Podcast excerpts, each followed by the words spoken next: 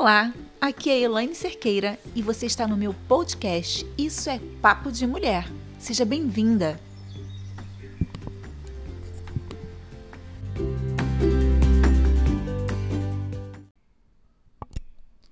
Ué, cadê a criança que estava aqui? Quando eu pensei nesse tema, meninas, eu fiz exatamente essa pergunta para mim né? Tinha que ser uma pergunta. Cadê a criança que estava aqui? A criança que estava aqui está relacionada à criança que estava aí, dentro de você e que você sufoca há muito tempo. Se tem uma criança, ela tá triste porque você não está dando a devida atenção para ela. E o que está acontecendo na sua vida agora, moça?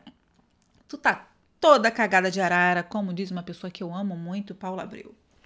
Eu vou dizer isso para vocês porque essa semana eu fiz uma live super legal lá no Instagram. Quem quiser, segue lá e aproveita para assistir. Fiz com um amigo, o Rodrigo Correia, um cara maravilhoso, que a gente bate uma bolinha, a gente tem um poder de criança instalado no nosso HD, a gente não apaga ele nem que a vaca tussa. E foi muito legal. Porque, além da gente compartilhar um com o outro, é, as nossas percepções com relação à nossa criança interior, a gente conseguiu compartilhar através das nossas experiências, né, de mundo, as nossas vivências, as dificuldades que a gente teve por não dar atenção à nossa criança. Tá bom, Patus? Então, aprende a ouvir a criança que está aí, que eu vou te explicar por quê. Quando a gente não cuida dessa criança, não observa essa criança, a gente não consegue perceber que comportamentos essa criança continua manifestando em nós adultos agora. Por exemplo, é aquela criança ressentida, aquela criança magoada, aquela criança insegura, ela vai trazer esses resquícios para a vida adulta. Ela vai trazer essas percepções, porque estamos falando aqui de processos mentais, processos que estão no nosso inconsciente, dessa criança que nós éramos dos 0 aos 7 anos e que absorveu uma série de informações do ambiente doméstico em que ela estava inserida, uterino, né? A mãe, o processo que aquela mãe vivenciou enquanto estava gestando aquela pessoa, aquele ser, todas aquelas impressões, boas, ruins, emoções, formas pensamento, estão também, vamos dizer assim, arquivadas no, no, na mente desse bebezinho que está lá sendo gerado. E depois, quando ele nasce, ele já nasce com um sistema de defesa para aquelas situações quando elas se apresentarem na vida dele. E isso não é inconsciente, né? Aliás, isso não é consciente, está lá. A mente se prepara para defender, né? Porque ela quer o nosso bem. A nossa mente quer nos manter em segurança.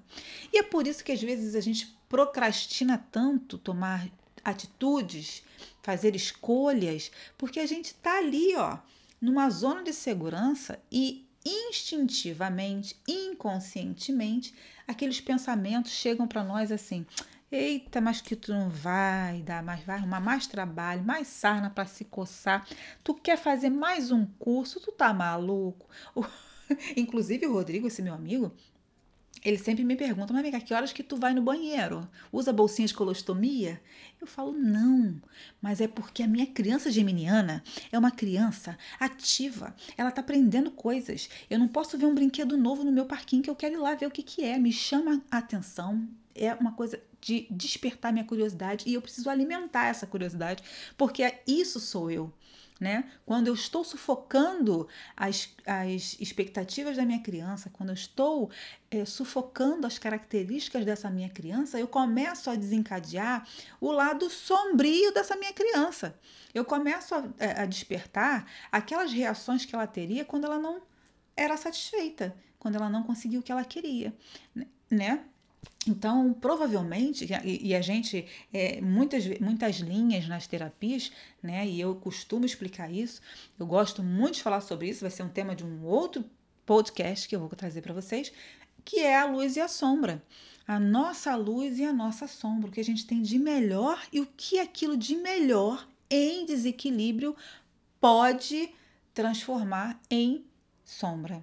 Então, a minha criança enérgica, minha criança curiosa, minha criança é, falante, essa criança ela precisa colocar a voz dela no mundo, ela precisa expandir de alguma forma, ela precisa cantar, ela precisa dançar, ela é uma pessoa expressiva, né? E exagero isso pode fazer com que ela se torne muito é, interdependente, né? Muito autossuficiente e aí achar que não precisa de nada para ninguém porque ela se resolve. Essa seria a minha sombra, né? é uma pessoa que passa por cima das, da, da, da, dos pensamentos dos outros porque acha que é a dona da verdade.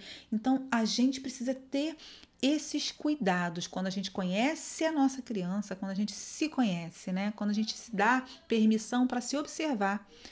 A gente olhe, olha com amor e gentileza para dentro do que, que eu estou sentindo, né? Então, perguntar, cadê a criança que estava aqui? É quando você pergunta, o que, que eu ando sentindo?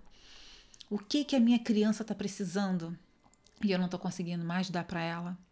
E aí a gente, quando descobre o caminho de conversar com a nossa criança, de perceber entender o que ela está precisando, gente, muitos gatilhos acaba, desaparecem. Acabam mesmo. Porque você vai ali e vai oferecer para essa criança a segurança de, de que ela entenda que você está sob controle e que naquele momento lá atrás ela pode ter sido privada de algo, mas que agora você é capaz de, dar, de devolver isso para ela. Muitas relações que a gente teve na infância né, e no, no, no ambiente doméstico também podem ter nos causado codependência, aquela dependência emocional emocional, me desculpem, uma, uma, uma dependência emocional. E a gente passa a vida inteira buscando aqueles sentimentos, né? Um abraço que não me foi dado, uma, um olhar, né? Uma resposta ruim, um, uma sensação de rejeição que alguém, né? Principalmente pai e mãe, essa relação que, que para, para muitas pessoas é problemática, a gente carrega aquilo. E a gente passa a vida inteira procurando, às vezes, num companheiro, numa companheira, é, na comida, algo que compense esse meu sentimento de rejeição. Ontem eu estava conversando com uma amiga, foi muito engraçado. A gente estava falando sobre compulsão alimentar, né? Porque hoje a gente está trabalhando muito isso junto com os óleos essenciais, então a gente está ajudando pessoas que desejam emagrecer através do uso também né, complementar dos óleos essenciais.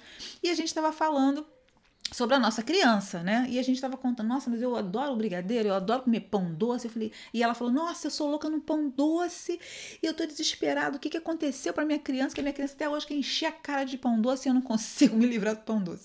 E eu falei para ela, pô, vou olhar, né? Olha para a infância. Em algum momento o pão doce tem um lugar aí na tua história. E eu lembrei da minha história. Eu lembrei que quando eu ia para a escola, na, na do, eu fiz uma escola particular da, dos quatro, dos seis aos nove anos, não, dos quatro aos nove anos. E aí, nessa escola, lógico, né? Escola particular, tinha sempre aquela galerinha que era muito mais bem situada de vida, né? Então eu era da categoria mais pobrinho. E eles tinham lá, é, na hora do recreio, abria aquela merendeira rosa linda. Eu não sei se vocês lembram, né? Quem tem mais de 40 vai lembrar. Aquela merendeirinha que você abria, ela parecia uma casinha, vinha com uma garrafinha, que quando você fechava a tampinha da merendeira, a garrafinha, a tampa da garrafinha era a chaminé da casa. Eu achava aquilo incrível, eu era louca para ter aquela, aquela lancheirinha, porque eu achava ela fofa, parecia uma casinha de boneca. E eu nunca tive.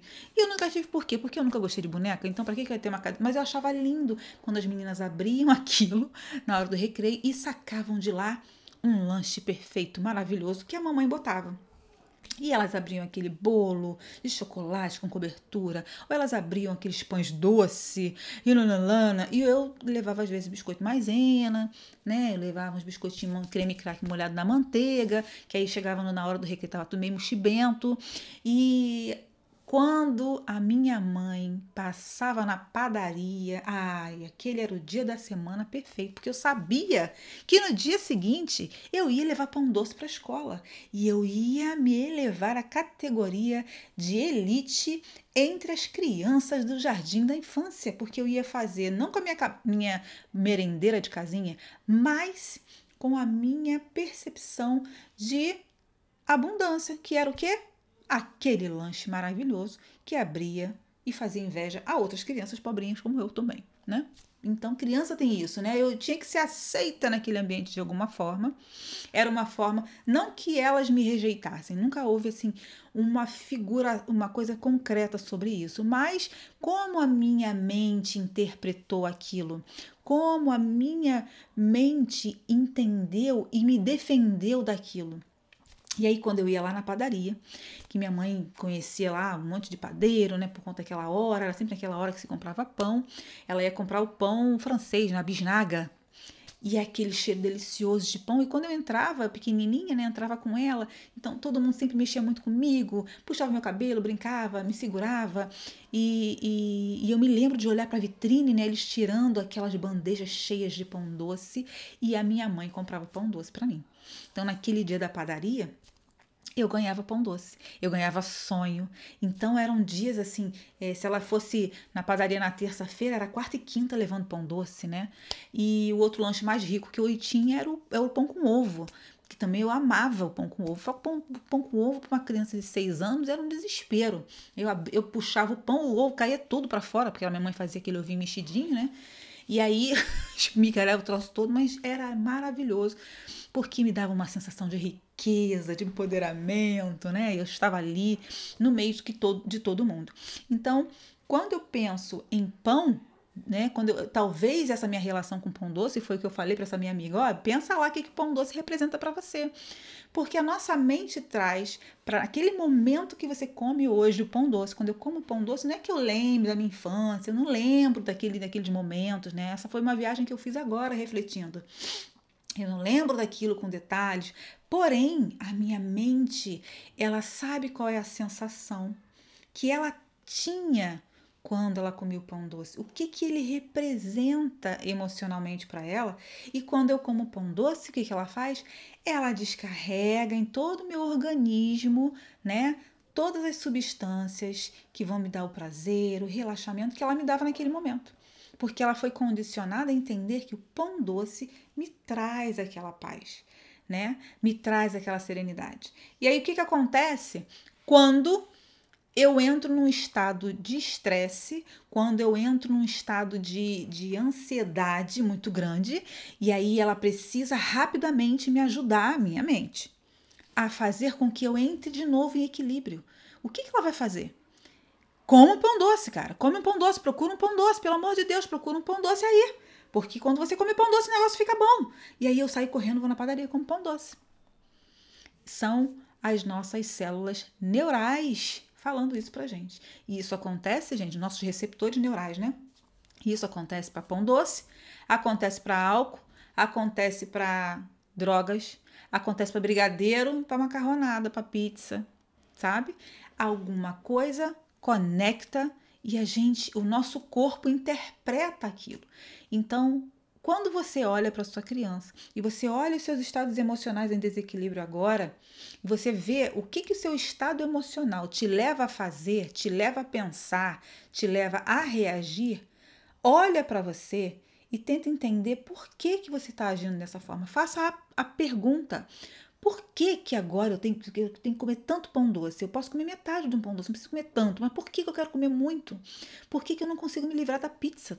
Por que, que eu não paro de beber Coca-Cola? Por que, que eu não, não, não paro de comer uma, uma panela de brigadeiro? Por que, que eu tenho que abrir a geladeira de madrugada e, e, e assaltar a geladeira para comer um monte de porcaria que depois eu sei que vai me fazer mal? Por que, que eu continuo bebendo? Por que, que eu não paro de fumar? O que que essas sensações, quando elas acontecem, né, em que momentos elas acontecem que me levam a ter essas atitudes, né? E o que que essas atitudes me proporcionam? durante a saciação, né? saciar, é, durante aquele saciar, né? O que, que elas me proporcionam? E tenta conectar isso com a criança, com sua adolescente, com as frustrações que você teve no passado, né? Porque provavelmente a sua mente ela tá te passando uma informação é, que é claro nem sempre vai ser acertada, né? Como eu disse antes, a nossa mente trabalha para nos ajudar. Se a gente tá desencadeando processos que não são bons, não são saudáveis, a nossa mente não está entendendo que aquilo ali não é mais necessário. E somos nós que temos que buscar ajuda quando a gente não consegue. A gente tem que buscar as ferramentas. O Theta Healing é excelente para isso. A aromaterapia, a floralterapia são excelentes para isso. E outras técnicas também.